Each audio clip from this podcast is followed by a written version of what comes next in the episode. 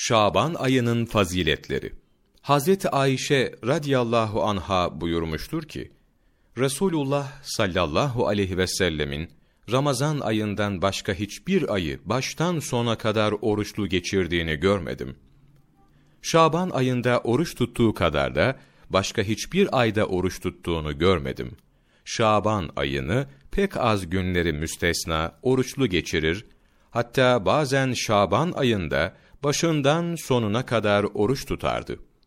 Müminler, Şaban ayında gafil bulunmayıp, işlemiş olduğu günahlara tevbe ve istiğfar ederek, Ramazan ayını karşılamak için hazır olması ve Şaban ayında Allahu Teala'ya yalvarması, bu ayın sahibi Peygamber sallallahu aleyhi ve sellem Efendimiz vasıtasıyla Allahu Teala'ya kavuşmaya çalışması lazımdır. Bu şekilde kalbinin fesatlığını ıslah ve gönül hastalıklarına deva etmelidir. Tevbeyi yarına bırakmamalıdır. Zira günler üçtür. Biri dündür, geçti. Diğeri amel günü olan bugündür. Diğeri de yarınki gündür. O ise emelden ibarettir. Çünkü yarına çıkıp çıkamayacağını bilmiyorsun. Geçen gün ibret, bugünkü gün ganimet, yarınsa tehlikelidir. Bunun gibi aylar da üçtür. Biri Recep'tir ki geçti. Geri dönmesi düşünülemez. Birisi Ramazan'dır, beklenmektedir. Ona kavuşup kavuşamayacağını bilemezsin. Şaban bu iki ayın arasında köprü gibidir. Bunun için içinde bulunduğun Şaban ayında taat ve ibadeti ganimet ve büyük kazanç bilmen gerekir.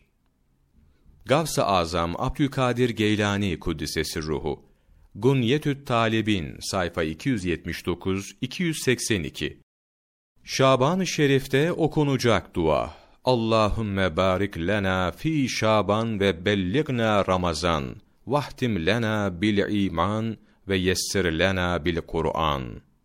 Bu duanın sayı sınırı olmamakla beraber Şaban-ı Şerif boyunca günde yüz defa okunması çok faziletlidir. Şaban-ı Şerif duaları İlk on gün. Ya Latif Celle Şanuh. İkinci on gün. Ya Rezzak Celle Şanuh.